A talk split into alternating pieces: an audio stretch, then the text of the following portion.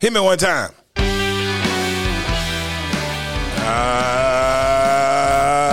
Uh, yeah. It's Capital City Podcast. I'm your host, Capital J, alongside my main man, DL Glass. and we're in the building.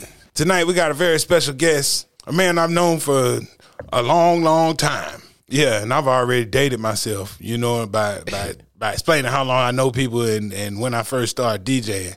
Right. But I ain't gonna throw Kyle under the bus. He still got the young man look, so I just know him a long time. Tonight, ladies and gentlemen, on the podcast, we got a special guest by the name of Kyle Santillian. Indeed, indeed. You may uh, recognize that name from the syndicated morning show, The Morning Hustle. But I knew Kyle way back in the day from the Wild Out Wake Up Show. Kyle, say what's up to the people. What up, people? What's happening, man? I'm happy to be here, man, talking to my brothers, man. Shout out to, of course, my man DL and the one and only, you know what I mean, the Kizzy, Kizzy, capital J. Oh man, that's my that's my my my handle right there, Kizzy Kizzy Capital J. Okay, Yeah, okay. yeah, that goes back. inside ish. Nah, eh, hey, come from the mixtape days. Okay. Come from the mixtape days. Okay. Now, just to first of all, we always like to start in the way back. Okay, so I'm gonna give a brief in- introduction of Kyle Santillian, and then we're gonna let him pick up and tell his story. Now, this man is an import mm-hmm. In the North Carolina Radio Hall of Fame that I that I just made up right then. I created the North Carolina Hip Hop Hall of Fame, the North Carolina Radio Hall of Fame, Okay. and at Winston-Salem State, they have an awesome communications department, and they put out a lot of talent.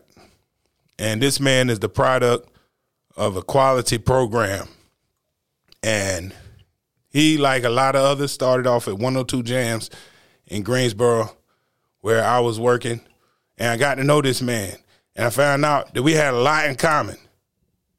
He started off spinning on the turntables. He rapped. He did everything hip hop related.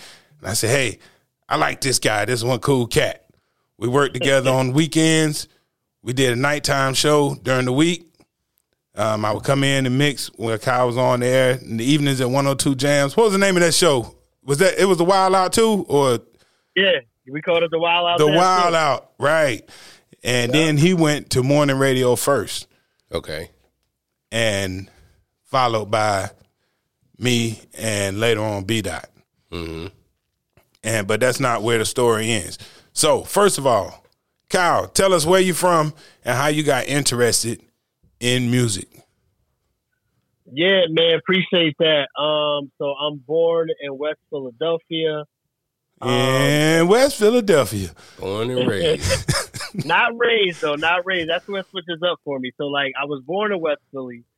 Um, and I spent some of my young years there. And by the time I guess you could say I was in second grade, we moved out of the city uh, into Franklinville, New Jersey. Now, Franklinville, New Jersey, although you cross the state line, is still considered part of the Philadelphia tri-state area.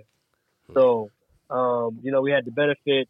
I'll, I'll say the benefit of having access to the city, um, but we didn't live in the city. It's about a 25 minute drive if you want to count the time. Like so, uh, born in West Philadelphia, raised in Franklinville, New Jersey, still in that Philadelphia tri-state area. Uh, man, long story short, ended up going to Winston-Salem State University, like you mentioned. Uh, from there, transitioned into 102 Jamz, where we met. Uh, did a total of 15 years at Jamz. Total of 15 years at Jamz. Uh, then when my Jamz run ended, I landed in Chicago, and I did eight years in Chicago as part of the WGCI morning show. And just re- just recently this year, uh, early 2023, uh, became part of the Morning Hustle syndicated show, uh, which has me working out of Atlanta, although the morning show is on in about 25 cities. Oh yeah, yeah. It, they um they syndicate that show right here in Raleigh too. Yes, sir. K97.5. Yep. And also, so talking uh, North Carolina, also in Charlotte on 1025 The Block. Oh, nice, nice. Wow. So I got I got a couple of questions. Now I know you for a long time. I don't think I ever sat down and asked you, how did you figure out that you wanted to go to Winston Salem State? Like being up there, what brought you to North Carolina? So I gave you the I gave you the condensed version early in that little rundown, right? But the longer version of the story is coming out of high school. Like I really didn't apply myself in high school at all, right? And I know that to be a fact. Like I would always do well. You know how you take those placement tests, and they, you know, they put you in classes based on how well you do on the placement test. Mm-hmm.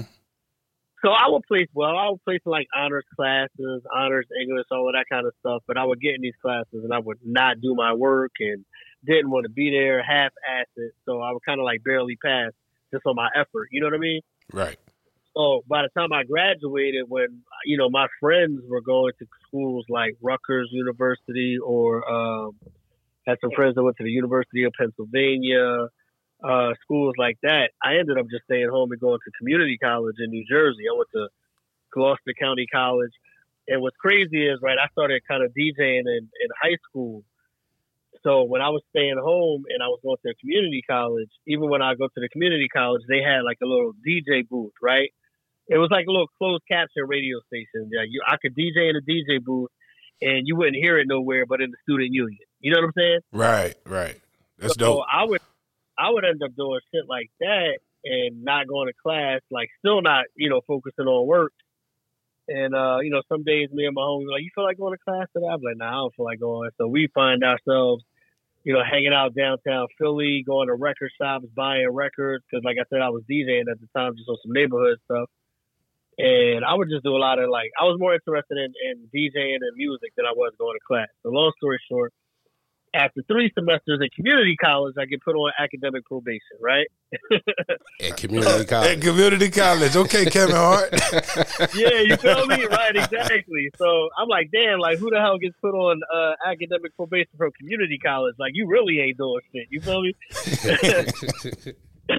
I also had asthma. So one time I had an asthma, uh, had an asthma thing. So I was in the hospital for like, I don't know, five, six days, kind of recovering from this little asthma attack or whatever.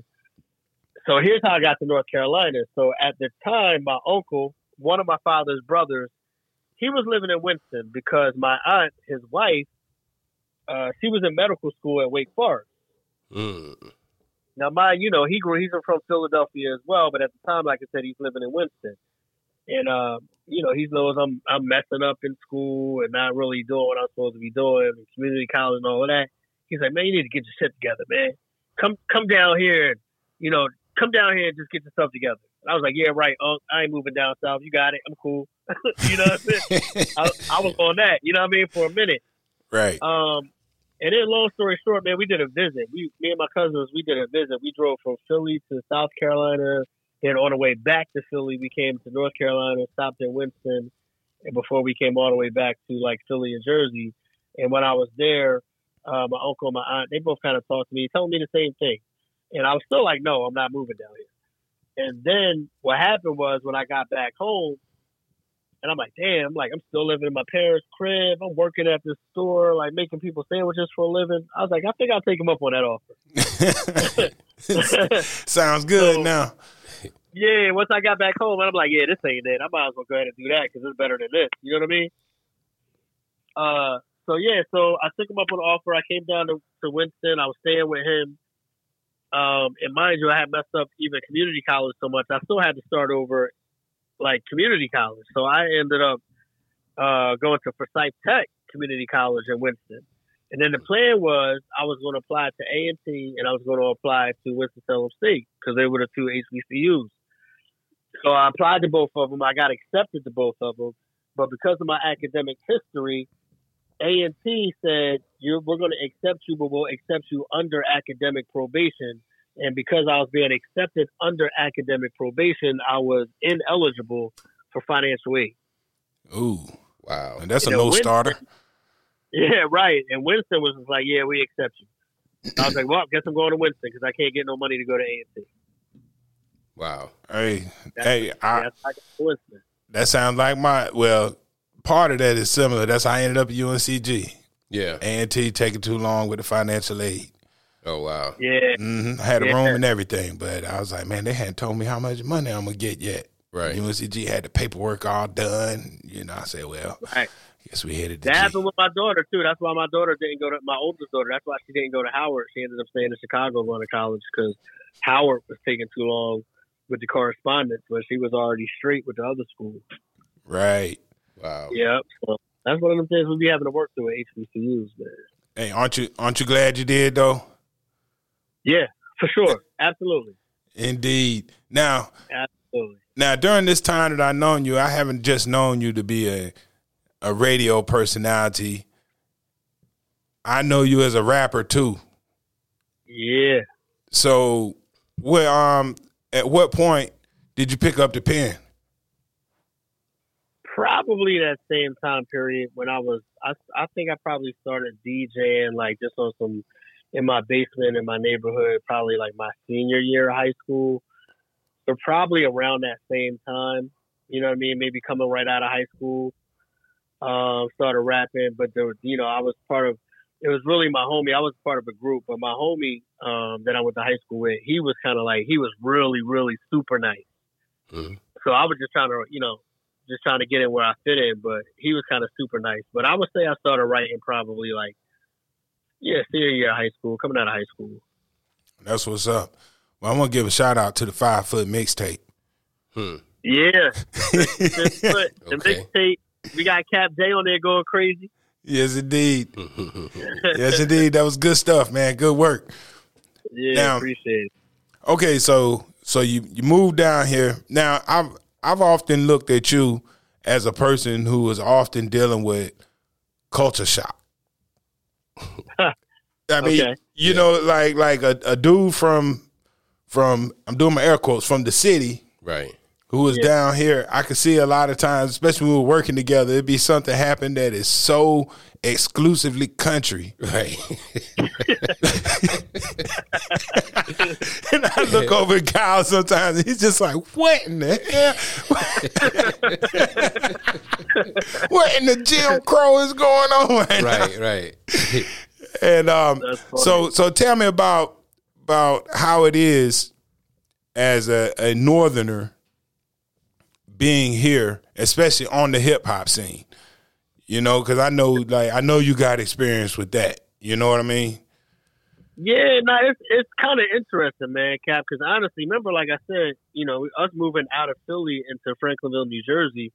Uh, Franklinville, New Jersey is rural, right? Right. So although although I was up north, although there was a northeast, although it was all of that influence, uh, you know, my everyday environment, for the most part, you know, was rural. You know, unless we drove into the city. You know what I'm saying? Mm-hmm. so what's interesting is that even though I grew up in a, I guess, a, my immediate environment was rural, it wasn't southern. And sometimes I think the southern culture, I'll put it this way: Winston Salem and Greensboro per se are more city than Franklinville, New Jersey, which was a country was a country town, right? So it's kind of like it's almost like juxtaposed. Like I was in a small town outside of a big city, then I moved into uh, a A big city in the country. uh, yeah, you understand what I'm saying? Like it's kind of crazy, but it really just showed me like it wasn't really whether or not you were in the city or you were in the country. It was just a difference in culture, you know, whether you were from the north or the south.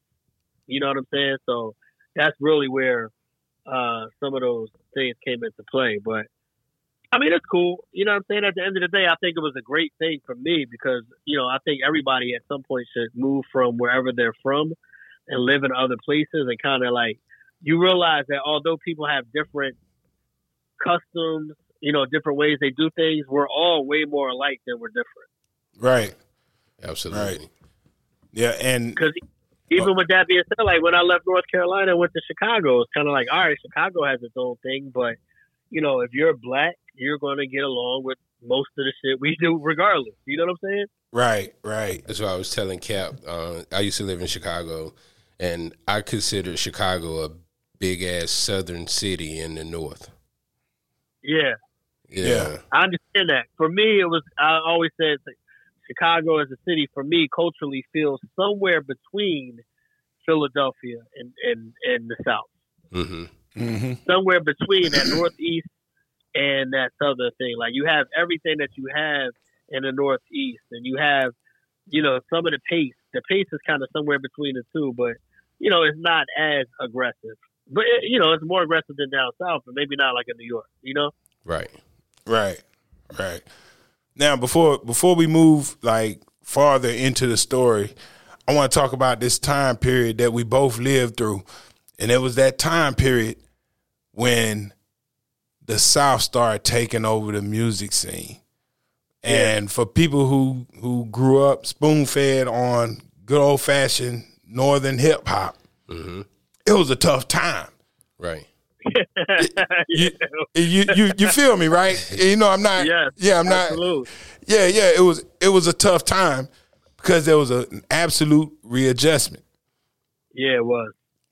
and working on the morning show was when, like, you know, I'd already like on the mix show, I had embraced that certain songs are just like too too strong to be ignored, Right.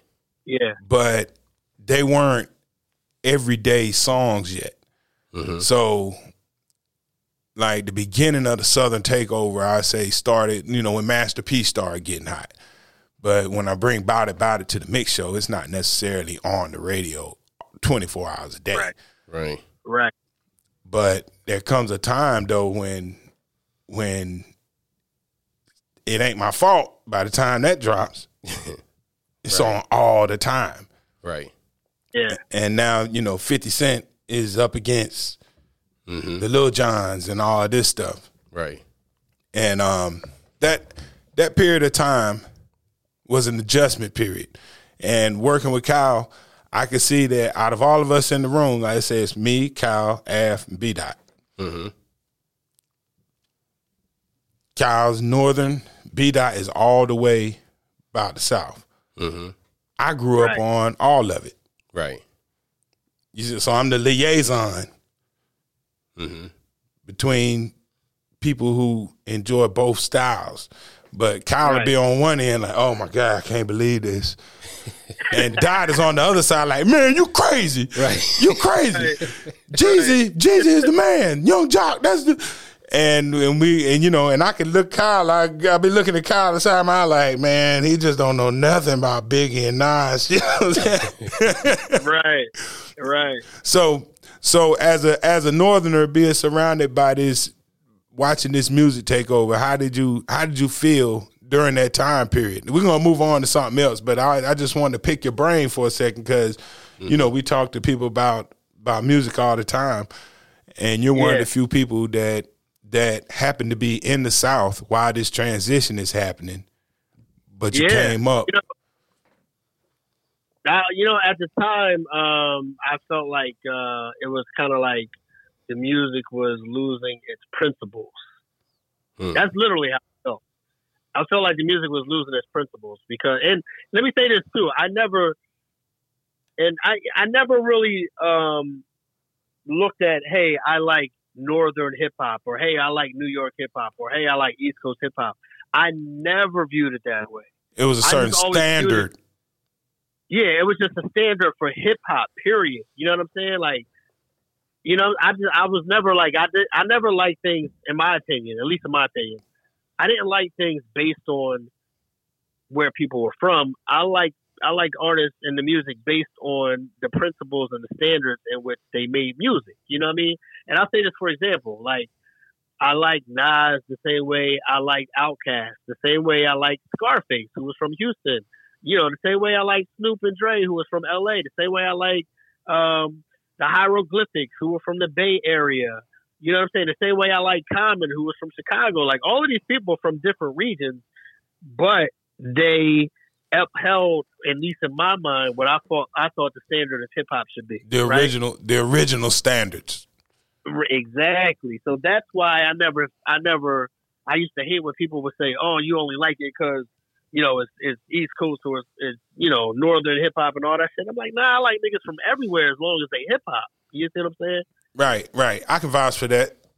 Yeah. Yeah. know? So that be that being said, I always hated that argument.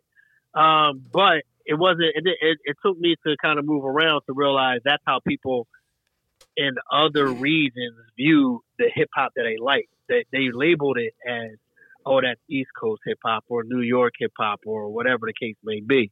But growing up in that region, we didn't. I didn't. Me and my people didn't look at it like that. We Right. just like hip hop. You see what I'm saying? So to get back to your point about the transition, um, some of those same principles that I just mentioned that were upheld by the artists that I mentioned, I felt like that was being lost. Like if we're being honest, like you might have turned up to Master P, but we know we all know Master P can't rap. Like let's be honest. Hey, like you know what I'm saying? we we've we all had know this, that. we Huh? had we we've had this conversation on the podcast before, and I always credit Master P with the beginning of the end of standards. Yes. Like there, were- there were no there were no engineering standards. There was no Just um, put it out. Yeah, just put it out. Just put it out. When I heard Silk the Shocker, I was like, okay, they just, just don't give a damn. Like nobody sat down. You know, I mean- that, that would drive me crazy, bro. Like, and to be honest, like I remember being on campus at Winston Salem State when maybe Rap City or Yo MTV Raps or something came on, and uh I think Ice Cream Man, Master P Ice Cream Man came on, and yeah, bro, we started laughing at stuff like that. Like, ah, look at this, like this is hilarious. Why would they even put this on TV? Right. And then boom, ten years later, look who Master P is. You know? Absolutely. Right. But you know, you know something um like to like I said, I'm the liaison between between those styles and I often equate music that doesn't follow your traditional standards to reggae. And I'm, I'm gonna tell you why. Hmm. Okay. Like somebody say, "Hey man, listen what he's saying. He ain't talking about nothing." Mm-hmm. Okay, that's that's one common argument. You know, they ain't talking about nothing, and they, they not really. But sometimes it's just a vibe. Right. Right. And I say, well, if you can listen to reggae and you don't know what they're talking about, and you still like the song, think of a song you don't like as a reggae song. Is it still bumping? Is it making people move? Is it catchy? Kind of dope. You don't really need, you know. What's the difference in and it's the same Right. thing. The music, No, I understand. you know, I think I, that's what it became. It became more. it became more mood, mood music, hmm energy music. You know what I'm saying, rather than lyrics. And I, to be honest, like I know I'll say, yeah, you probably did start with Master P, but I'll take it a step further, bro, and I'll say that Diddy kind of created some of that shit too. did he? Hmm. Yeah, because when he, because one one line that he always famously said that really angered me at the time was, "Don't worry if I write rhymes, I write checks." Bro, I'm worried Right. if you write rhymes. I'm really worried about. That's what I'm scared. Now, now, now, on on previous podcasts, the same way that I gave Master P his credit for for for opening the door for anybody, I was wondering if you were going to say I give Puffy. I always credit Puffy with taking the grit out of hip hop. Hip mm. hop used to be hard and gritty and edgy, Yes, and and it's like Puff Daddy came through with a nail file and filed all the rough edges off of hip hop. right. Yeah. and and it was a little bit too much for me. Hmm. yes. I agree. I, I I think we're on the same page in terms of how we saw this play out because I'll even take now, mind you, like it's 2023 now, and we're, I, I know Puffy's going through what he's going through right now, but from a business perspective, I always look back on him and say, "All right, man. Well, shit, as a businessman, like he did what he did."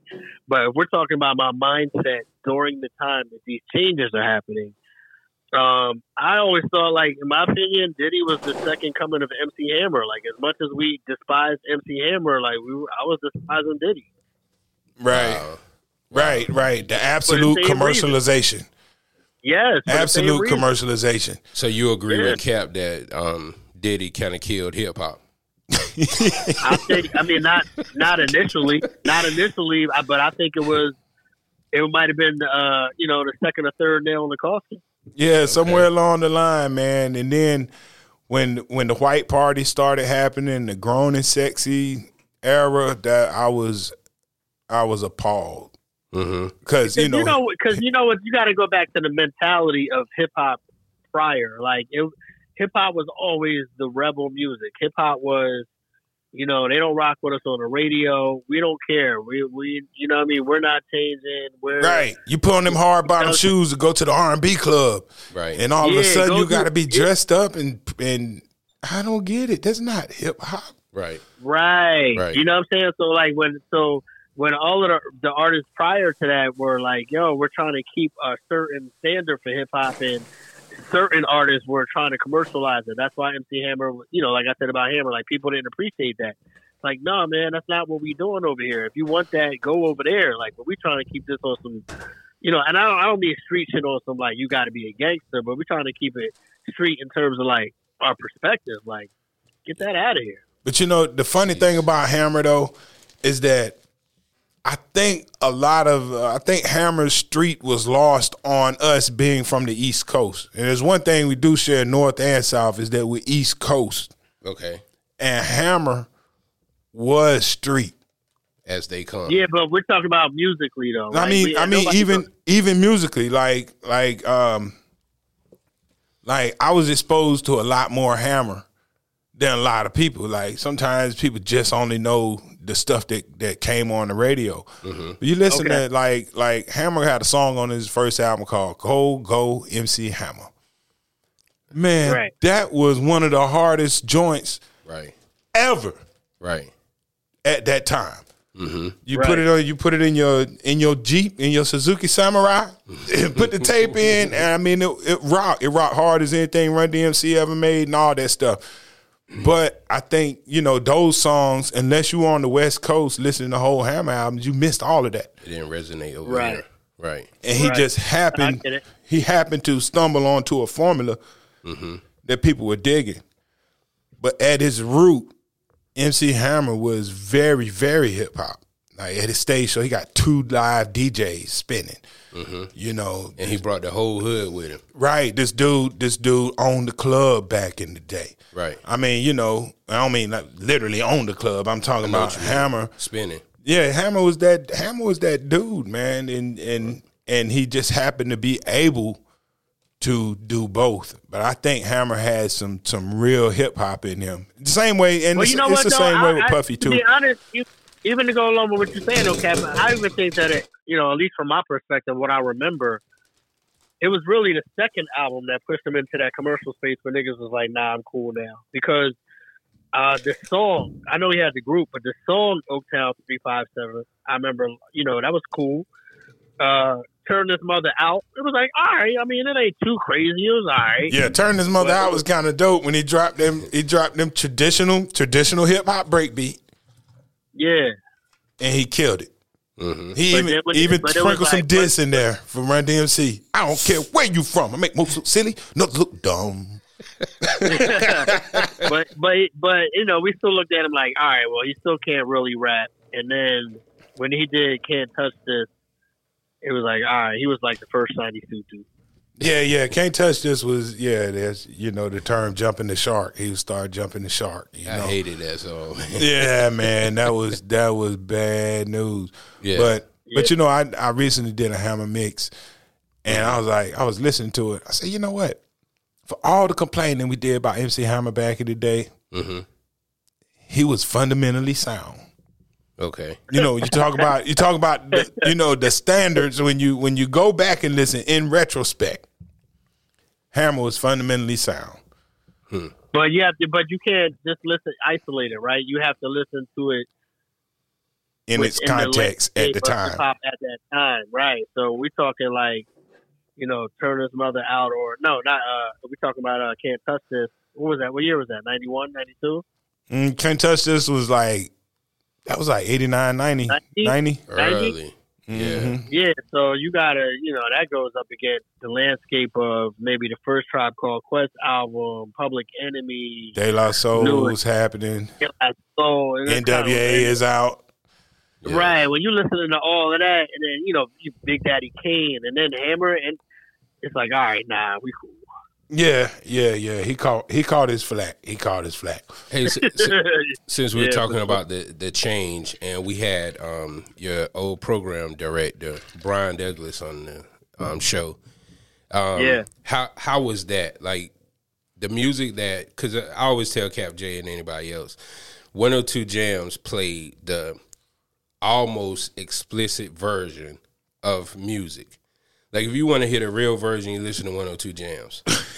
Yeah. And um, Brian Douglas, I, I was amazed to find out that this was a white guy from where's he from? Florida or somewhere. Mm-hmm.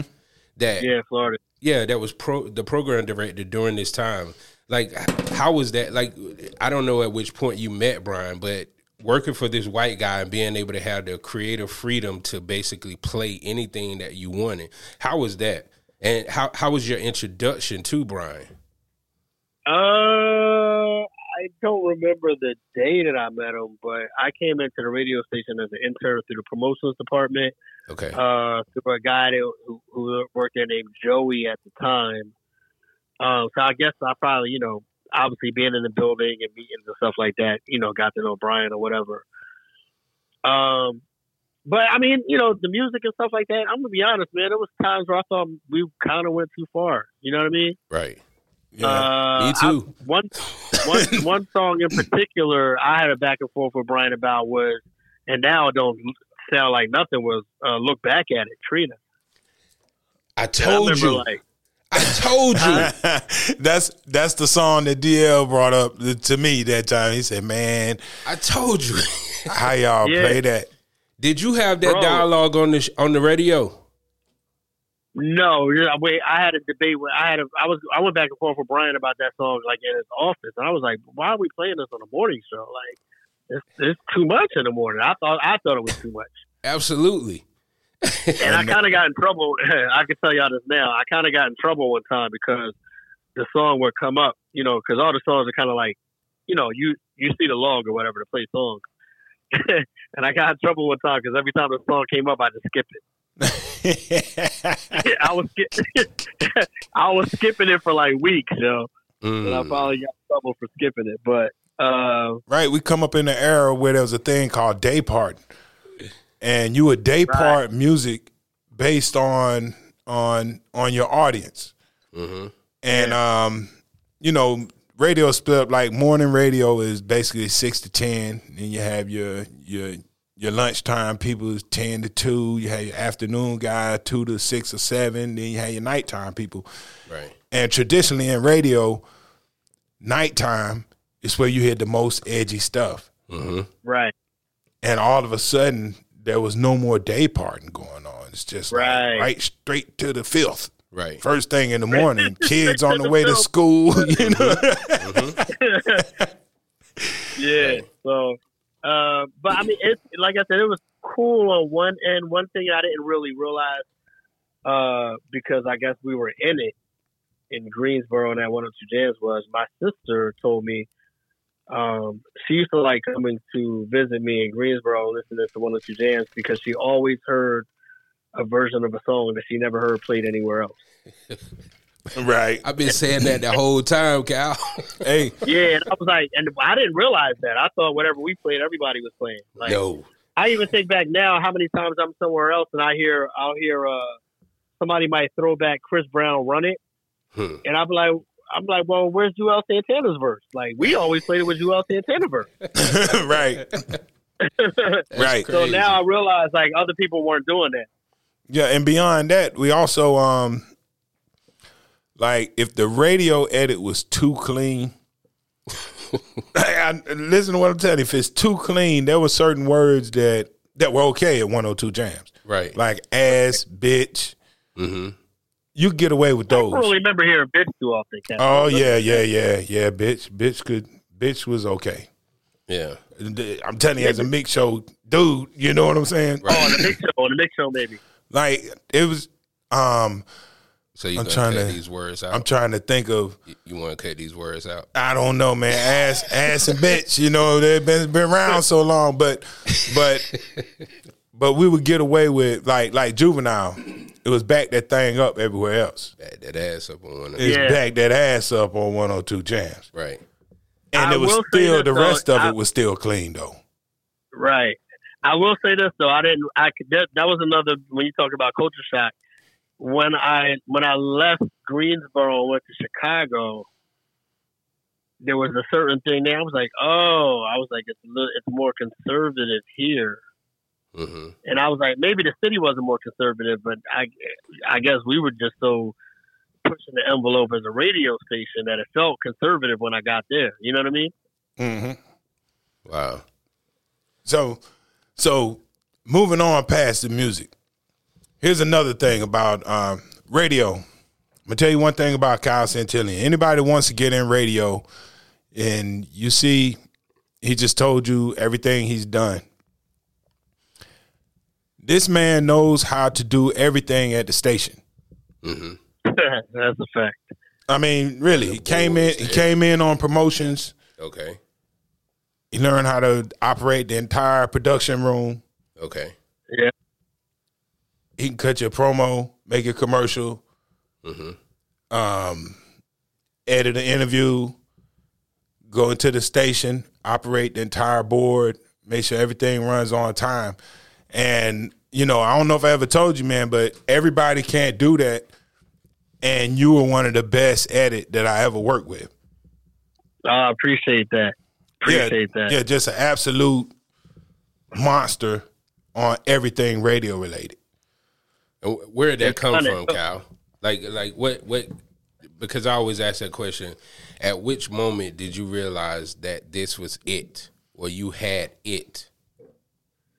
I don't know. I don't think I ever looked at it that way, to be honest with you. Um, in terms of learning all the stuff, I think number one, I think uh, just growing up with my father being who he was, I kind of and, and just growing up like you know coming up and being a neighborhood DJ and I think all of us have that little technical part of us. You know what I'm saying? Like you know how it is, Cap. Like you probably could take apart a turntable and put it back together, and you right. know what I mean? Like you know I don't know how much technology you're into DL, but there's a certain there's a certain um, a curiosity when it comes to technology mm-hmm. that I think has always been there, right? So it, it applied whether it was, you know, DJing um, and, and messing with turntables and records and mixers and then getting into the production room and trying to learn, oh, okay, well, how does this work and that work? Like it's all computers, even computers. Like, you know, even back in my crib when I was coming up, we always had like a computer where there was a Texas Instruments, Commodore 64, or,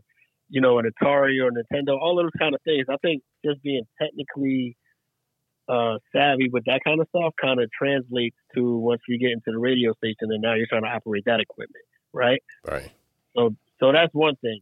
But the other part about it was, I think, you know, prior to me coming to North Carolina and coming to Winston-Salem State and even eventually to to one of the jams, it was kind of like when I walked in that building as an intern, I remember feeling like, oh yeah, this is it. I ain't going nowhere. Like this is it. So whatever I got to do to stick around. So I, I knew like as an intern, I had to do my my duties as in the promotions department, but I knew that I wanted to learn everything possible. So at the time, uh, Uzi D was the production director. I would start asking him if he needed help in the production room, and you know what I mean, um, with commercials or using my voice or stuff, and learning how the stuff worked in there. Um, driving the van and setting up for remotes when we would do live broadcasts out on the street with the truck and you know setting up that equipment. I always was infatuated with the equipment. And then even in the production, I mean, even in the main studio, um, at the time, Kendall B. When I got there, Kendall B. was doing night. Kick, kick, kick, kick, kick, kick. Kendall B. Kendall B. Yo, I used to harass them like, "Yo, I want to learn the board. I want to learn the board. I want to learn the board." And I would keep consistently asking him until I guess he finally was like, okay, this guy's serious. And he used to be on air from seven to midnight. So one day he was like, all right, well, you can come and run the last hour of my show. And that's how I started learning the board, like running the last hour of Kendall B show. And I just thought, I don't know, I just felt like once I was in the building, I, I kind of wanted to make myself useful and learn everything I possibly could. Um, and I think that's, you know, all of those kind of things led up to, you know, what Cap was saying about being able to kind of operate regardless of what the task was. If it was in the studio, I could do it. Yeah, during that time that I was working, that we worked together on the morning show, I learned more about how to run stuff than I did the whole other rest of the time that I was there. Mm-hmm. Yeah, like you yeah. know, right? Yeah, because at the Wild I was like, "Hey, man, we're gonna, um, you know, like if we want to do a skit or something." Mm-hmm. I sit right. there and watch Kyle's like, hey man, I could do that. Show me how, you know. Right. And he just Right. walk walk me through the pro. Uh, what what we using? Uh, Adobe. Um, Adobe, yeah. Yeah, and he just walked me through it, and I'm like, oh, okay. And I'd be doing the same thing to Kyle, like, yo, man, like, think about this: the whole time that I'm DJing, I've always there's always been somebody on the other side on the board. Right. hmm So I'm in there with Kyle. I'm like, yo, man, show me, show me, show me this, show me that. Right.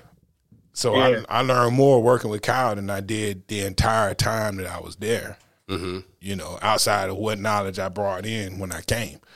Mm.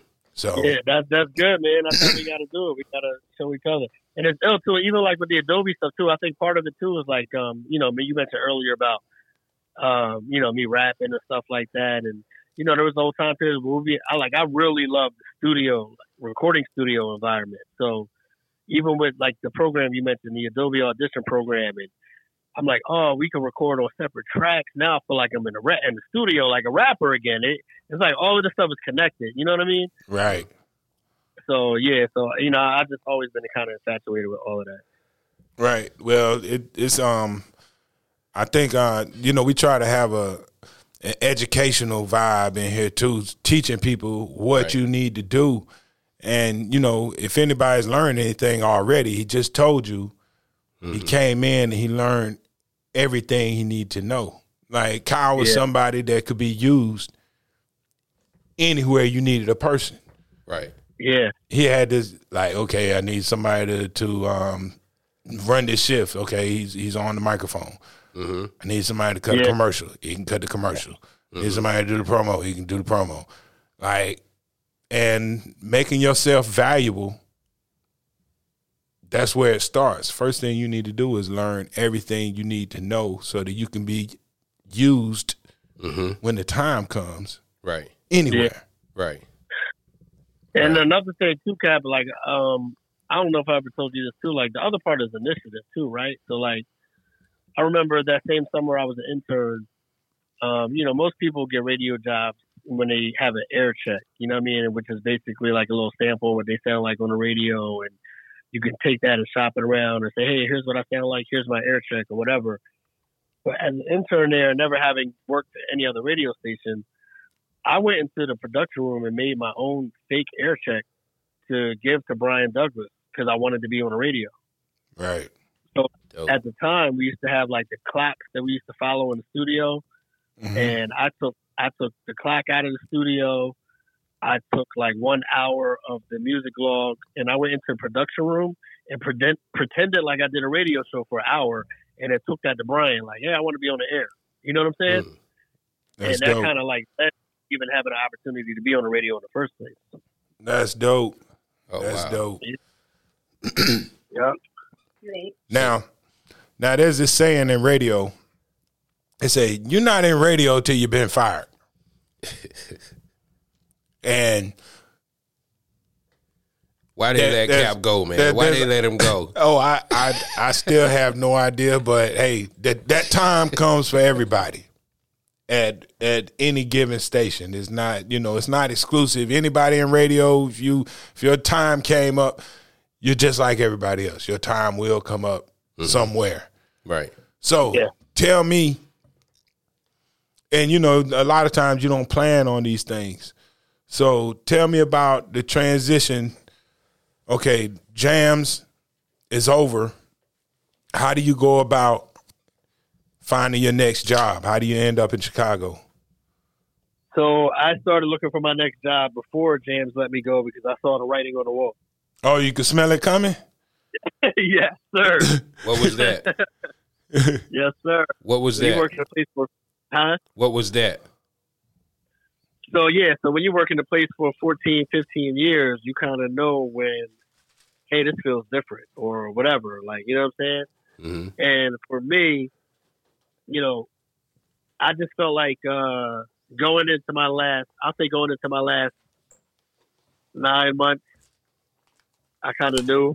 I felt like it because I felt like even when I said or voiced certain things, it wasn't being heard. Or, you know what I'm saying? I might mention this or that or, you know what I mean? Normal conversations I might have with with Brian or whatever, like those things weren't happening anymore. Or, you know what I mean? Input wasn't being Right. You feel like people trying to make it easy for themselves to to let you go by you you felt the distance. Yeah, I felt the distance. That's the best way to put it. Mm-hmm. I felt the distance that was never there before. Right. And I knew that, you know, they kind of looked at me as like, all right, he's he's getting older now, so to speak, in terms of that 102 Jamz audience. You know what I mean? Right. So uh, as we got into January of 2014, I knew I had six months left on my contract, and I was like, let me start trying to figure out something now. Uh, so what I started doing, man, I, I again, we're talking about air checks a second ago. I started sending my air checks everywhere across the country. Okay. I um, I um, shit. I started sending my air checks everywhere across the country, and I started calling people that I knew. Uh, let's say I'm gonna say maybe like that April. I clean all my stuff out the office because I already seen people get walked up out of there and they can't even get their stuff. You know, I've seen all that happen before. Like my, my stuff was out of the office. My stuff was out of the office by April, dog. I already knew what it was going to be. Right. Wow. Um, so what I did was I made a list of every hip hop station in the country. Uh, I got a, uh, the program director's name, phone number, email address, and I was just sending stuff out, emails, everything, whatever, right? Not necessarily getting responses right away, but I, that's what I was already on it. I was proactive. Uh, you know, everybody knows I ended up in Chicago. I had sent my air check to Chicago that April. Now, mind you, I'm not saying like, oh, such and such has a job opening. I'm not waiting for job openings. I'm sending myself blind. Like, I don't know if they got a job opening or not. I just need people to know me. You know what I'm saying? Right. uh, so I had sent my air check to Chicago that that April, I want to say it was. I ended up getting let go that June. It was like two weeks before Super Jam. Uh, and then I was unemployed from you know July through the end of the year. So a couple of things was happening. Uh, with me sending my stuff out and making the contact that I was making, I was talking to people. The first thing I got offered was a part time, maybe one show a week in New York on WBLS. Okay. And I, I was like, I can't do one show a week in New York, and my family's in North Carolina. There's no way I could pay my bills with that. So I didn't even really consider it. Uh, the company that I work for now, Radio One, uh, at the time uh, when I was looking for something, there was a couple of things in play because it's all the same company. They flew me to Cleveland. I auditioned on the air for a weekend in Cleveland, Ohio. But then also I was doing some weekends here and there in Raleigh because it's all the same company, right? Right. At the time, the boom stations were popping up. Radio One had all these boom stations. So even though I was doing these air shifts in Raleigh, I was hoping it was going to land me on the boom station in Philadelphia. So I had that going to play. Uh, I also they I got flown out to Kansas City, and uh, you know there was a there was an opportunity there for me to go to Kansas City. In the mix of all of that, yeah, there's so much going on at that time period. Also, right up, I guess within the month after I got fired was also the BET Awards. So I had already made plans to go to the BET Awards. So they have the radio row at the BET Awards, right? Mm-hmm. Here's what I kind of felt like something was going to good was going to happen because I'm at the BET Awards, and everybody in the BET Awards is like, "Yo, your air check is like the hottest thing going right now." Like everybody's talking about my air check. Ah, so you Or made some noise in the industry. Yeah, I was like, "Word, y'all heard y'all know?" Because you know I didn't know who, who knew I was sending my shit out, but I was sending my shit out. You know what I'm saying? So I was getting like positive feedback at the BET Awards. Uh, boom. Somewhere in that mix, I got an email back from Chicago, like maybe six months after I sent the email. And uh, he was like, "Hey, uh, I was just going back through my emails, and I saw you had sent, sent me something back in uh, like April." I, he was like, "I like how it sounds. Do you have anything else you can send me?" Luckily, I had been doing those air shifts at K97 in Raleigh, right? Right. So with those new air shifts I did in Raleigh, I had put together a new air check just to be ready. He said, "Do you have anything else you can let me hear?" I said, "Absolutely." I sent him a new air check immediately. So boom, I sent him that. They was like, "Yo, we like it." Uh, then they got me on the phone. I did a phone interview. with a couple of different people in Chicago. And then they were like, the next step is we'll bring you out for an interview. So I've had to fly out to Chicago and I did an interview with like, it was the most grueling interview ever. It was in front of like six people. It was like the PD, the APD. It was like the general manager, the regional vice president. It was just all of these different people. Like we're all out at dinner and they're just grilling me with a bunch of questions. Uh, so I, I made it through that and I felt good because at the end, one lady was like, she was like, uh, they had it. They were getting me a car to go back to the airport. She was like, well, they must have liked you because they could have just sent you back to the airport on in the taxi or something like that, right? so, I felt, so I felt like the interview, I felt like the interview did well. I felt like I handled myself well. I felt like I killed it. And uh, also had that experience from the inter- from the weekend I did in Cleveland because I think I bombed the interview with the Cleveland audition. I was just too nervous. Everything was new to me. I wasn't really ready in Cleveland. But having that Cleveland experience and having everything else and Raleigh and, and all of that kind of stuff, by the time I had went to Chicago for that interview, I was I was ready. I was good. Right. So boom. I get back to Greensboro after the uh, after the Chicago interview, and my man calls me from Kansas City. He's like, "Look, man," he's like, "You know, we want you here." Uh, he's like, "But you know, I do have to make a decision by a certain time." Blah blah blah. He was like, "You know, I need to know." Even if he's like, "I need an answer from you, yes or no." I thought the interview went good in Chicago, so I was just kind of like, ah, I was like, "Yo." I'm gonna be honest with you, man. I interviewed in Chicago and I can't give you a yes without knowing how it went. right? Right. So he was like, he was like, no problem. He's like, I respect it. You know, Chicago's a major market, but at the same time, I got to move on. Uh, so I wish you the best of luck. I was like, I appreciate it. So I turned down Kansas City, not even really knowing if I got the job in Chicago. Smart though. And then, uh, yeah. So then I said, I'll just have my fingers crossed, man. And then, like, maybe two weeks later, they were like, yo, congratulations. We want to make you an official offer. And that was December of 2014, which is about six months after I let go. And I had to report to Chicago in January. Mm. nice. So that's how my little transition, because I know all this started with how to transition from like, you know, you getting let go to landing in Chicago. So it was kind of all of those little things in the mix of that. But I, I started, you know, like I said, sending my stuff out before I got let go because I saw the writing on the wall. But then I was very active, you know, during that time as well. Mm. Did you um now your tenure in Chicago? Like I know um like during the morning show uh here, I know that the the cast of characters around you changed a few times, you know, slightly. And um well, nah, not slightly, I guess a lot, you know. So you, you had different people in there. Was your was your tenure in Chicago consistent? Did you have the same group the whole time you were there? Yeah, no, it was the same same three of us. Yeah, the only thing that changed twice was our producer, but in terms of our on air morning show, it was just me, Kendra, and Leon the whole time. Nice, nice. Did you enjoy it? I did, man. I love Chicago. Uh, I'm absolutely in love with the city of Chicago. So Yeah, I visited what- once. I visited Chicago one time, and I I loved it too, man. I thought it was an awesome place. My favorite city. Yeah, Bro, yeah. It's, you- it's in one. It's one of my Yeah. top favorite. One of my top cities now too, man. yeah, it's and you awesome. didn't even get a chance to. I don't know what you got a chance to get into DL, but uh, Cap, like you, you didn't even really get to get into much. Nah, nah. I was. so much- I, I So much more, bro. Like being a local in Chicago. right. And you know, Yeah. people give um, Kanye a lot of flack. And from my time in Chicago, I said, this dude is a Chicago person. Like, th- he acts just like the people that I was associated with in Chicago. Like, it's no different. Blunt, That's, speak their minds, and is always looking for the uh, the creative side of people.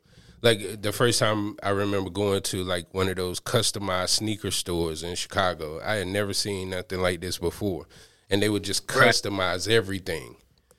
And Chicago don't get enough, um, I guess, recognition for the the creativity of the city.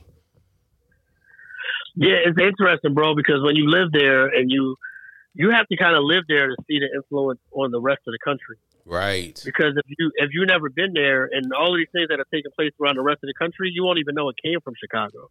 Absolutely. Even even little dumb stuff like I know it's old now, but even little stupid stuff like you know the word "thought." They're like, you know, that came from Chicago. And now everybody around now everybody around the country is saying "goofy." Well, that's the Right. Chicago slang and you know, Tweaking. Oh yeah, you tweaking, G. All this, Right. all, all that, bro. Joe. And, but when you live there, you see it. But if you've never been there before, you don't really know. And I tell people that all the time. Like when I was there, I used to explain to them. I said, "Listen, if you've never been to Chicago, you know, all of us that grew up on the East Coast, we." It's like different cities have identities, right? Mhm. Whether or not you've been to New York, you know what the identity of New York is.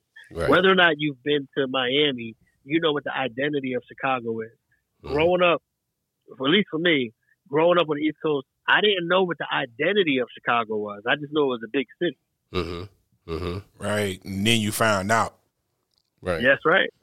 Absolutely. Yeah. Indeed, man. So, so after eight years in Chicago, how does this opportunity come up for the morning hustle? Because is like you know just me as an outsider sitting here watching. Mm-hmm. I'm like, oh man, Kyle, Kyle's on the way to Chicago. That's a big move. Mm-hmm. Yeah. And Chicago gives you millions of listeners right there in one area Right. but it's Right. not quite the same as syndication. Mm-hmm. Syndication gives you even more listeners in every large city across the country, pretty much. So, Yeah. so how do you, how do you make that transition? Is it something that that you said to yourself? I, but I know that even when we were working together on the on the morning show back in the day, you always mentioned syndication. I know. I always wanted it, right? It's kind of crazy how it comes into play. Um, and even in this situation, it was kind of crazy. Basically, I was having a long story short, I was having a contract dispute in Chicago, and um, my con- it's another one of those situations where my contract was up, and um, my contract was up. I was down to my last, you know, six months, four months, and they did make an offer, um, but I was just like, nah.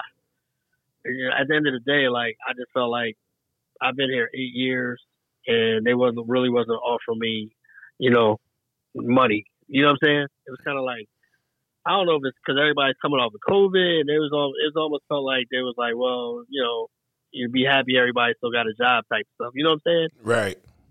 And I was just like, you know, I was like, I just couldn't accept it. I was just like, nah, man, like I can't do it. Like if I got to figure out a way uh, to pay my bills with this with this street money, then I'll just do that. Because mind you, you know, after eight years, man, I had I had very much a, a a large presence in the nightclub community. Like I had two weekly parties, I had two monthly brunches. Uh, you know what I'm saying? I was outside.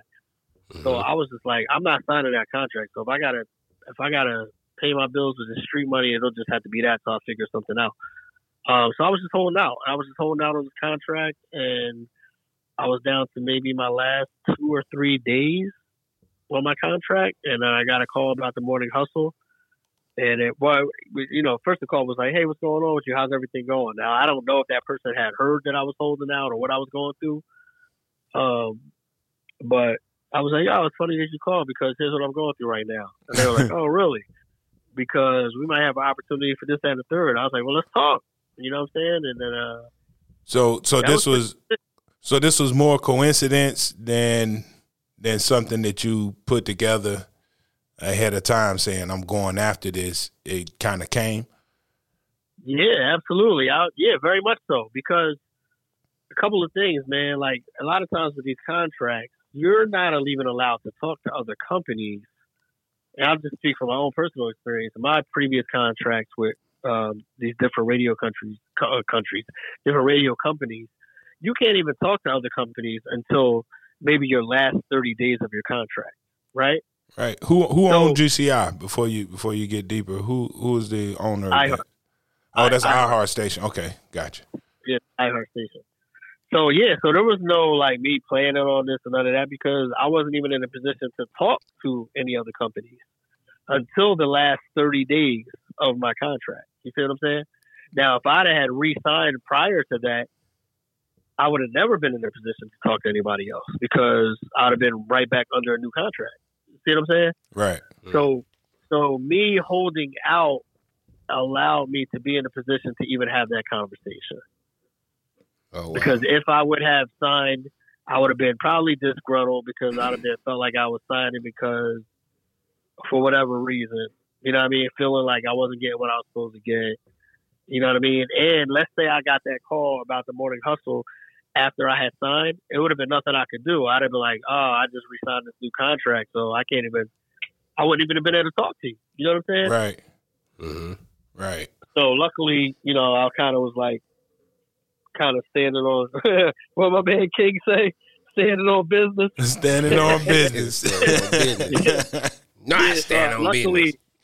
yeah, luckily I was, you know, standing on that. Like, nah, I'm not signing that contract because if I hadn't done that, I wouldn't even have been able to uh, entertain the, or even accept the morning hustle position. well, Google says G- WGCI offer you ten million, but the Morning Hustle offer you twenty, and that's why you left. I mean, but yeah, I mean, I mean, I wish the numbers were like that. The numbers ain't nowhere. yeah, but but yeah, I mean, to a certain extent. But then also, you got to look at it the other way too. Like Cap just said, I've always wanted to be in a syndicated position. So yeah. then you got to factor that part into it. Yeah, we talked we talked about that a lot back in the day. Like, mm-hmm. Because I always know. felt like we could, man. Like, yeah, we we could have we could have been the morning hustle dog on it. Yeah. yeah, I, I agree. I agree. Because you got to remember, like, we were together and we were making waves the same time they started the Breakfast Club, right? hmm So a lot of times, and it's no knock to the Breakfast Club because I'm cool with those guys too. But I always felt like we could compete. You know what I'm saying? And I just felt like the only reason. Well, now I feel like I'm in the business, so I I feel like there's a lot of different reasons, but we were never in a position to be syndicated. You know what I'm saying? At the time when the company was just Entercom, we were the only hip hop station. So who are they going to syndicate us on? That's number one. They didn't have any other radio stations to syndicate us on. Um, and then number two, like you know, most people weren't looking to syndicate shows out of North Carolina. You know, Mm-hmm. Wow. True, true. Now, th- just to skip back for a moment, there were some things that we did during our tenure on the morning show that, to me, have since been pushed out of the the um the arena of morning radio. Like I think we took we took a lot of risks. We did a lot of um we pushed the Yeah. envelope a lot yeah, I and, agree. And I don't I don't hear anybody, it's not just us, I don't hear anybody pushing it to that extent anymore. But you Yeah. know, and you you know what I'm talking about. I can think of a bunch of stuff like like we were almost shock jocks sometimes. hmm Yo, Cap, yo, for everybody listening right now, yo, Cap J had a, a, a lady bite off his toenails for tickets to Super Jam. yo, she chewed off your toenails to sit in the front row of Super Jam. That's crazy. And and when I tell you that my like eh, first of all, let me let me preface this whole It's Portion. 2023. let me let me preface this by saying since then I fixed my feet. this is before the fix. This this is when toenails look, you know, crusty and disgusting. Oh my god. But now now they they look like fingernails down there. You know, I took I took the antifungal medicine for like it took like six months God. And for for all of that to, to pass through, and I got pretty feet now. But back then, and and that you just don't see that anymore. Like you know, there's there's footage up right now of, of us throwing water balloons at people in the Yeah, freaking cold. Like you know, yeah, yeah. there's a there's a girl walking around with all of our names tattooed across her back, and I don't mean little letters. Oh wow. I mean big Yeah. old fat letters. Right. Right. It is, man. It you is. know, and yeah, and the prank phone calls and all that stuff. You just don't hear this stuff Right. or see this stuff happening in the morning show arena like it used to be. Yeah, Yeah, we we we Like this. yeah. I I, agree. I heard um you and B Dot do um crack. How crack help you lose weight? Oh yeah, yeah, yeah. the crack diet. Uh, you're right, man. I mean, it's funny too. I mean, the industry has changed so much. I think the first time I remember that it was going to change was I don't know if you remember this, man. It was a woman. I don't know what city she was in or whatever, but it was a radio bit going wrong, and she died because she drank too much water. Too much water. about that. And I, I'm, I'm gonna say that was the, the beginning of the end too. That was the beginning of the end, bro. hmm That was Mhm. the beginning of the end right there. 'cause now everybody's worried about liability. Right. Yeah, yeah. But we definitely uh, took advantage of of the time period before there was all this oversight. Yeah, I definitely, I totally agree. Yeah, yeah. We push it as far as you could take it. Yeah, I agree. yeah, I man. agree. That was a Yeah, good time. yeah, it was. Yeah, it was. So, all right, the morning hustle. Having like being being here in Raleigh and having heard the show prior to your coming to it, I have to say, man, you were exactly what that show needed.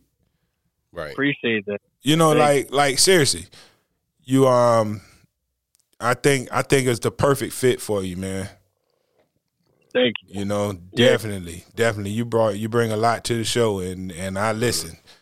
I, I have one question about the morning hustle, and I was talking to some guys at work uh, about this. Um, Yep. What is it? The the cash grab, or Yep. the, the I, I've yet to hear a man doing the the ten questions. Oh, no, this dude's on there all the time. Okay. You be missing it, Yeah, dear. Yeah, we miss it. We miss it. you know, we Yeah, miss it. nah, I guess I guess you just missed it because we definitely have dudes doing it. Okay. So I'm probably going to text in the morning just so you know. Yeah, yeah, no doubt. Give it a shot. It's dope. Yeah. Yeah, How how was that transition? You know, going from uh, like you said WGCI that's regionally to that national syndicated show and working with Lore'l and coming in so quickly after um, the previous guest left. I mean, the host left. How how was Yeah. that? Um, I think the radio part of it is the easiest part. Um, anytime these, you know, this is my second time now since I left Jamz and went to Chicago to Chicago, so more the hustle. The more diff, I won't even say difficult part, but the the part that takes some getting used to is you have to learn different people, different companies, different protocol, how people do things differently. You know, it might be different than what you're used to. Now you're working with different people who have different habits. So it's more all of that kind of stuff than it is the actual part on the air for me. Um, you know what I'm saying? Like when I got the, I'll give you a perfect example. When I got the GCI, I compared everything to 102 Jamz. You know what I'm saying? hmm So now, now in the morning hustle, like now I have all the back knowledge of 102 Jamz and WGCI. You know what I mean? So I can, you know, kind of like, oh, okay, y'all do stuff like this. Well, when we was at GCI, we did it like that, or we was on 102 Jamz, we did it like that. So it's more the behind the scenes, getting to know how the company operates and how people operate. That takes a little bit more time. I think for me at this point than just actually uh, you know, being on an airport at this point feels a little bit more natural.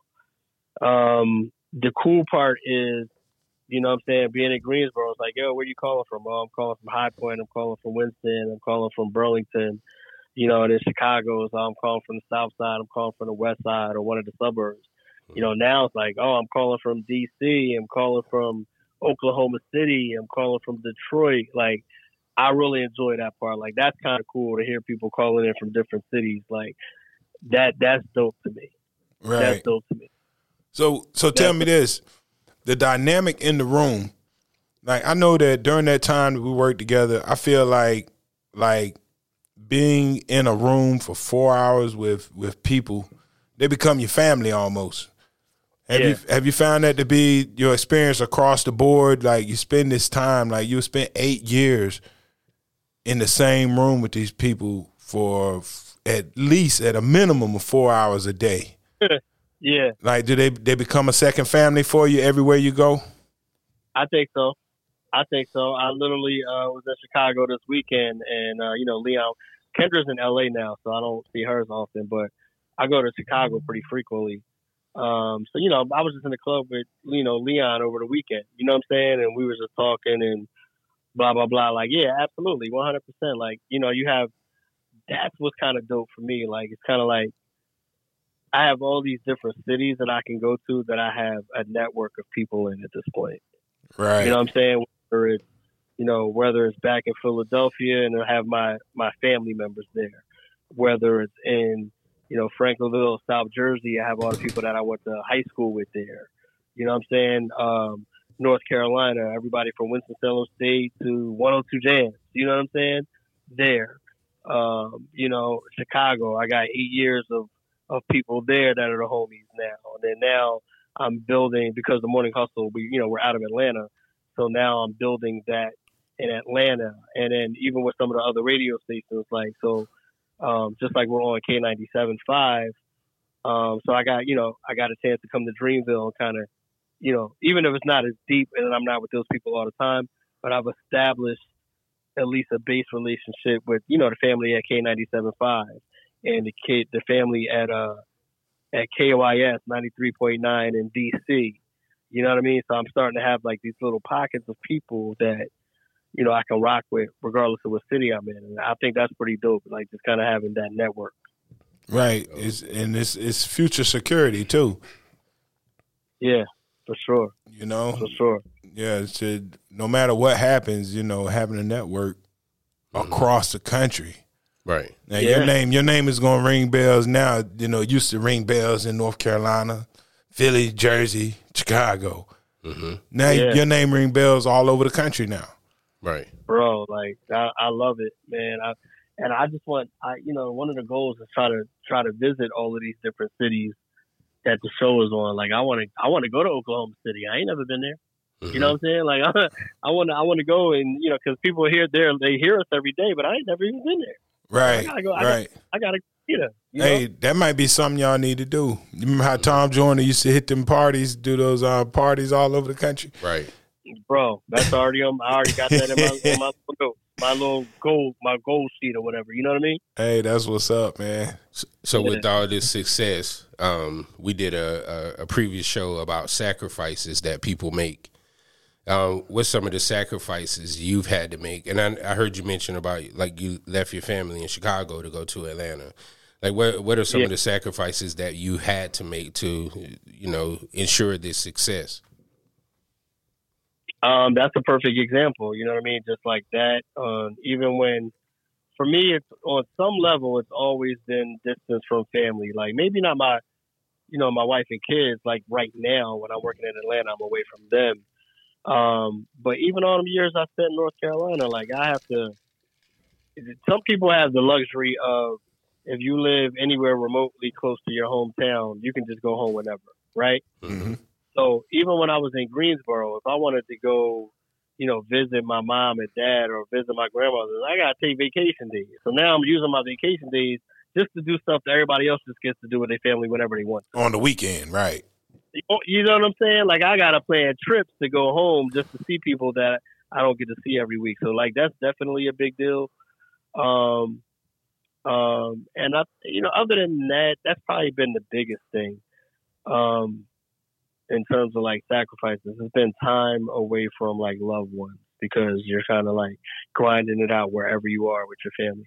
Even in Chicago, like it turned out. So even when I was in North Carolina, you know, my wife's family is from North Carolina, so it wasn't too bad that because her, you know, my sister-in-law lived right up the street. You know, what I mean, my in-laws were like two hours away, but when we were in Chicago, now it's kind of like, all right, well, who we gonna visit? Because Right. you know what I mean? ADL. It, it was Kyle's it wife is from harder. from Nash County, son. Two five two. Two five two. Okay. Yes, indeed. Okay. Rocky, Yes, indeed. Mount Senior High. He married well. Okay. Yes, he did. that explains the success, right? Explains the Yeah.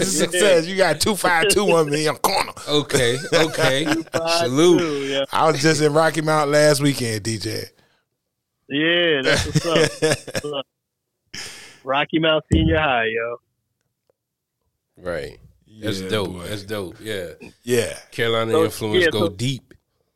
Yeah, for sure. So that's some of the sacrifices, man. It's kind of like not necessarily always having the opportunity to be around everybody I might have wanted to once I, especially once I left left Jersey. And, and and just for one minute while we're on the subject, talk about the importance of having the support of your wife. You know, I've been there, and and you know, if if opportunities come up, the woman in your life can make it hard, or she can make it easier. Oh, absolutely, bro. Like, um, shoot, man, being in North Carolina was was easy, like I said, because her family was close. You know what I mean? Right. Uh, uh, but when we when we had to leave to go to Chicago, like that was a big deal. That was a big deal. Like so now, like I said a second ago, now not only are we far from my family, we're far from her family as well. And uh, you know, I, I know her family didn't take that well. Yeah. yeah, I know they didn't take it well, but you know, uh, she was You took our down. baby all the way to Chicago. exactly, yo, exactly. You already know. Um, but you know, she was always down for it, and even with this situation uh, with the morning hustle, you know, I had conversations with her. Like, look, she she was there every step in terms of, all right, well, here's what they're offering me in Chicago, and here's how we feel about that. What's your thoughts on it? And bum bum bum, and then you know, the morning hustle. Well, look, you know, this this this job, you know, I gotta travel to Atlanta, and you know what I mean. So I knew it was good when she was like, um, I was like, "You think this is the right decision?" She was like, "It ain't the wrong one." I said, "Say no more." Mm, Yeah, say no more. Say no more. When we went to Yeah. um my wife and I went to Chicago on our anniversary trip. And I was saying to myself, man, I would come to Chicago right after Kyle get a job somewhere else. Bro. You know, And I've been telling y'all to come the whole time. I know that was the plan. And then we get there and and my wife reaches out to your wife. And and she came through like that first day and I was just talking to her. And man, she's she's an absolute trooper, man. Shout out to Shonda, man, because she's she's like, yo, I'm just holding it down, you know. Right. Yeah, absolutely, one hundred percent. Couldn't Yeah. do it without her. Yeah, indeed, man. So, so I wanted to say, you know, before at some point before we get out of here, I just want to make sure I say, hey, man, you deserve all of this, and I'm proud of you. Appreciate that, man. Thank you, man. It means a lot. It really does. You know, a lot of people come and go, but Yeah. this man has work ethic, people, mm-hmm. And uh, they were, you know, he's the first one to show up, the last one to leave. And I know you hear that about a lot of people who become successful. You know, they they show up first, and the last one is out the door. That's what Kyle Santillian is. Dope. Nah, I appreciate it. That's You know. So, Yeah. all right, now I'm gonna pick your brain a little bit. Okay. Best times, worst times. So just just ponder a little bit. You know what I'm saying? And and just give me a few moments. Yeah, um, Say what? the worst times is the worst times is way easier than the best times because there's a lot of good times. All right. What's the what's the worst times? The worst time was getting let go from jam. That was the worst. Okay. Kid, you know, and let me tell you something. Here's what's interesting about that. Here's why that. Here's what another reason why that was the worst time, and it was compounded more than any other thing. Like me let- getting let go from Jamz. Not only did I get let go from one or two jams, you know that's the only time in my entire life that I've ever gotten fired and let go from any job. Hey, it, join the club. Me too, man. I don't know what that's Right. like. Like I was like, what is this? yeah. What what is this? What what happened? You know. I think B Dot said you didn't say goodbye. Not B dot B dot said he he came out the, one day and he said Kyle was driving off, and I was like, well, that's weird. You know what I'm saying? He said because we usually chop it up a little bit, and they Right. say you know he's just gone. And Brian's like, ah, yeah, ah, that was Kyle's. It was Kyle's last day. It was like, Right. you know, B dot said he took that kind of hard. You know. mhm Man, yeah, that that day was uh that was a sad day, man. Getting pulled into that to that office. Well, well, tell tell everybody how y'all huddled up and cried when I left. when, they, when, they, when they sent me home. Yo, I don't, I don't. To be honest, I don't remember the details, Cat. I really don't remember the details. I don't. I man. I to this day, I still I have no idea. But I can only um, You know, Everybody keep drawing a blank when I ask that question. Why did Yeah. they let Cap go? I, Nobody I, says. No, I still, I still don't know. I know you don't know. I'm, I'm asking him. No, he he don't know either. That's the Brian thing. don't know I either. don't, I really don't know. I remember. I do remember. I feel like during that period, just in general, I remember feeling like you were frustrated a lot, though. Yeah, yeah, it was it was tough. Like I was that period of time was just had a baby, just got married, hmm. Yeah, doing this, and I'm still working the other job too. Mm-hmm. yeah. Yeah, so so my plate. I remember you being frustrated. I remember one morning you punched the ceiling. I remember that. Yeah, yeah, yeah, yeah. I remember that too. But you know what I did though? I went and bought a replacement tile and put it back. Oh, Why he punched the ceiling? Hold on. Now we getting to the T. I don't know. You were frustrated about something. It was it was everyday foolishness catching up. Yeah. Mm. everyday foolishness. So Yeah. so you know that that time, yeah, that time I needed a yeah, I think I needed a break, man. Yeah. Maybe, You know, man. but but I think for me, for me, I'm a DJ, and you know what I like my my purpose in radio is the music first. Mm-hmm. right. So I came to radio to be a part of the music, not a part of the radio industry, not a, a host. I came to to play the music that people want to hear. Mm-hmm. And by moving from the mix shows to the morning show, I got too far out of my element. All of a sudden, I'm doing a job that's taking me out of the clubs. Mm. You know what I mean? Right. Yeah. I'm, I'm just not reaching my core audience like I like I used to. Like people, it, you know, it took me a while to figure out. Like people listen to the morning show don't do Friday nights and Saturday nights mm-hmm. like that. Yo, you know what's ill cap about that is truth be told, man, like even even with all the success, so to speak, and all the excuse me, all the fun that we had, when you go from doing nights, and then in your case going from doing weekend mix shows, I feel that because I always felt like I gave up something of myself to go to mornings. Yeah, yeah, you give up a big piece of yourself. And it was um and after you know, we were in there for 4 years. And after 3 4 years it it it's like, man, like that part of me was my favorite part of me. Exactly. Me too. Me too, yo. Mm. You know, So that was that was the because that's that's what that's what the part the the thing that kept that part of me alive was probably like hosting in the clubs since I wasn't doing it on the radio. You know what I mean? Right, right. And and every now and then we'll get together and you know we'll do a party on Saturday night, all of us together, mm-hmm. and those were great times. Right. Yeah. But that's Saturday night. I used to do this Thursday, Friday, Saturday, mm-hmm. sometimes Sunday, maybe a Monday and a Wednesday, Right. Yeah. and and it was just you know I felt like I had stepped too far away from from my core. Hmm. Yeah. You know, No, I told and I and I really. get it. I really missed that a lot. But and then I think the extra frustration getting married and having a kid during that time period where I'm already feeling like I'm separated from the thing that made me capital J. Right. I just took two more steps away from it. Right. Right. Right. You know, Nah, so I now I went to this morning show and instead of going to sleep at five, I'm waking up at five. What is this? you know what I'm saying?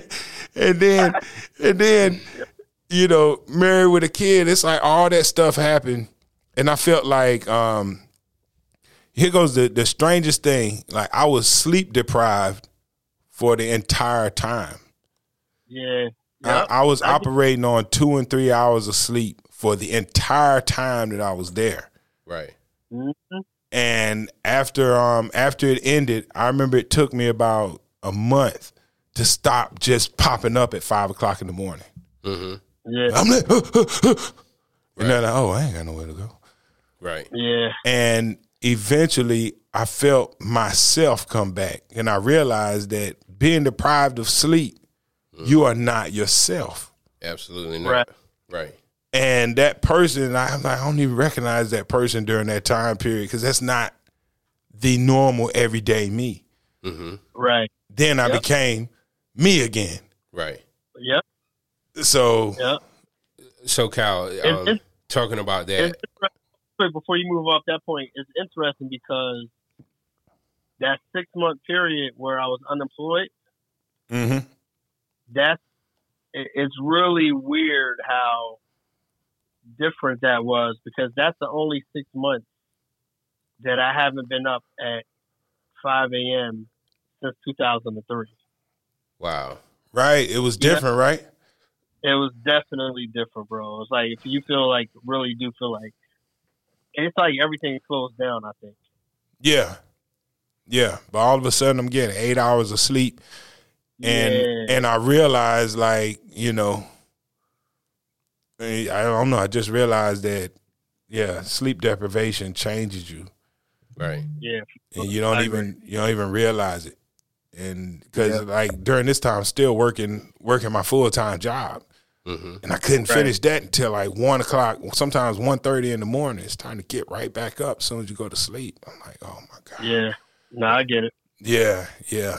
But um, but yeah, if I had to do it over again, I'd do it all over again and do it better. Yep. exactly. so that that that leads me to my two part question. Um, how do you prepare uh, for this syndicated show because you're on center stage now, and then how do you mentally, um, I guess, cope with it?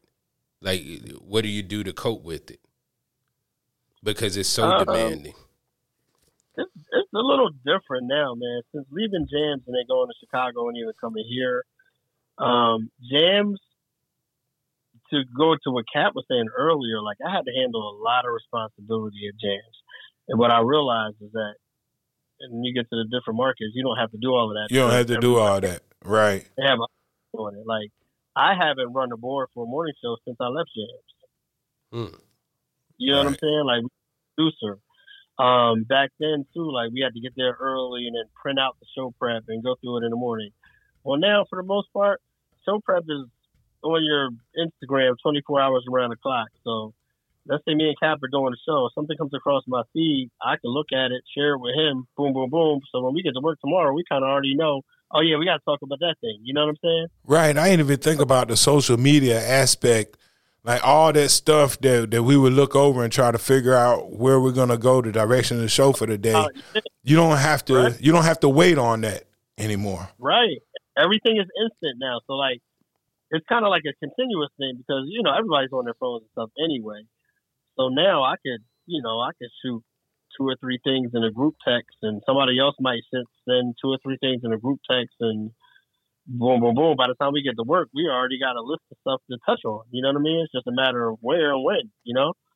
Right. Um, so it's a little different in that in that regard. So I don't have to run the board. I don't got to edit the phone calls most days. Some days I do, but most days I don't have to do all of that. You know, literally these days since I left Jamz, it's you know me sitting in front of a microphone and everybody else is doing you know their jobs as well. So that Oh. part it's really weird though because I kind of miss running everything by myself.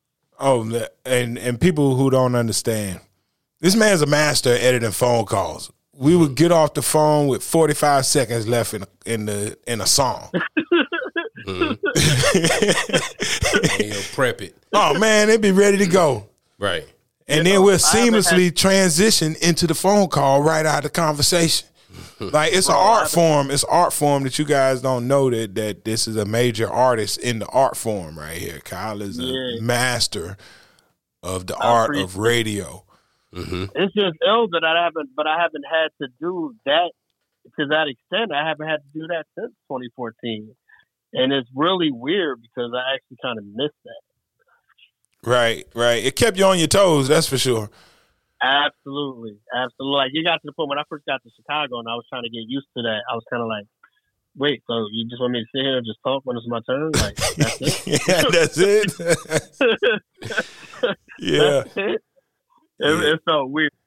Um, but the other part to your question, CL, man, just like um, you know, getting up in the morning. I think at this point, uh, been doing it so long, it's like an automatic switch. Like you wake up, fucking bang back a cup of coffee, and the switch goes on. You know what I'm saying? Mm-hmm. And then afterwards, you might sit down. like I I came back to the crib today after work, and I I definitely had to crash for like an hour and a half. But um, in the moment, you know, the switch just goes on, and you're on, and you're ready to go, and you know, keep it moving. Indeed, man. Yeah. So so what do you see like where where do you see the future of your career going? Like what do you want to happen next? Um, what I want to happen next is, I mean, I'm still, I'm, you know, this, the morning hustle is fairly new. So I want to, you know, maximize this as much as possible. I want us to have growth in the cities that we're in, maybe pick up some more cities that we're not in. Um, you mentioned about, you know, like the time zone of bus and all of that. Like, I definitely want to do that. I definitely want to have, um, I'll, I'll, for lack of a better term, a morning hustle tour, visit all the different cities and have events in all these different cities. Like, you know what I mean?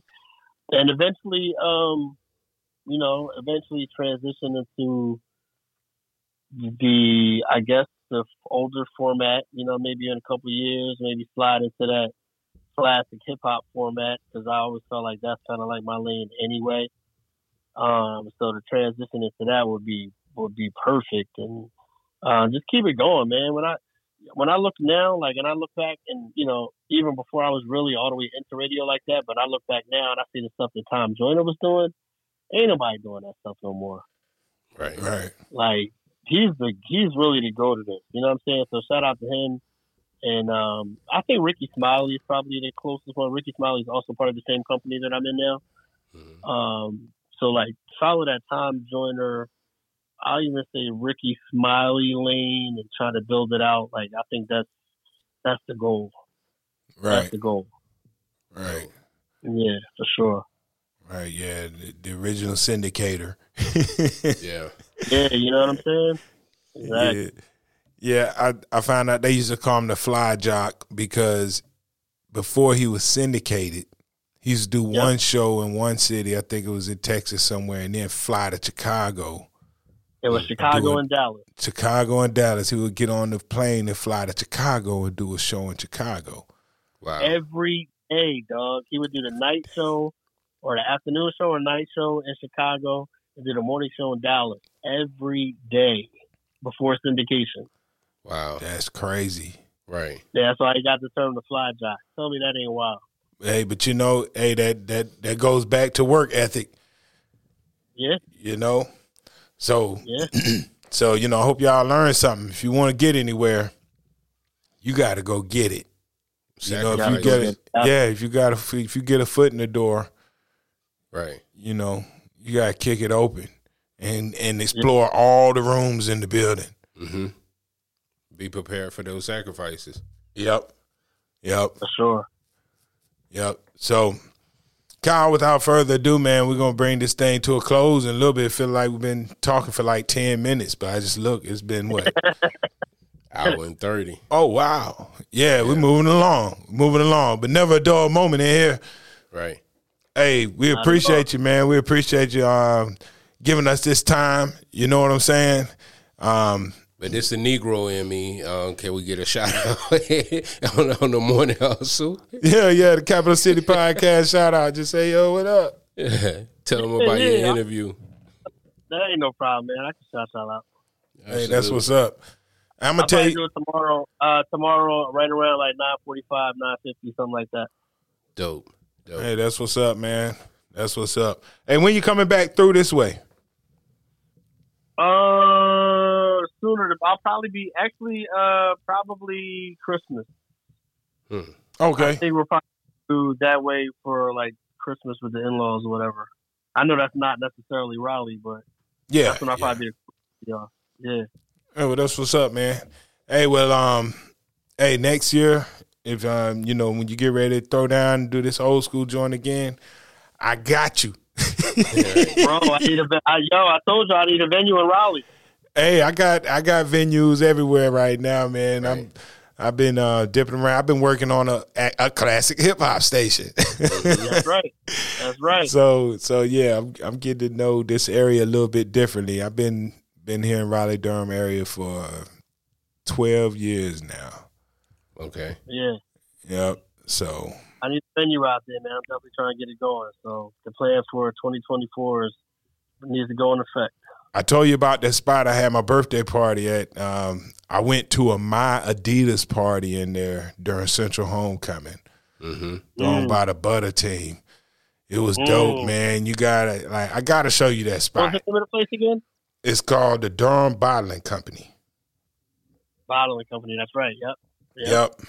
Yep. So I'm I'm uh, yeah, I gotta I gotta turn you on to that spot. You know what I'm saying? It's, Guys, for sure. it's really my favorite my favorite party venue, man. Is it's it's just comfortable. Yeah, it's a dope spot. Nice vibe. Yep. You can go on upstairs on the rooftop and look at the skyline, the little baby skyline. Right.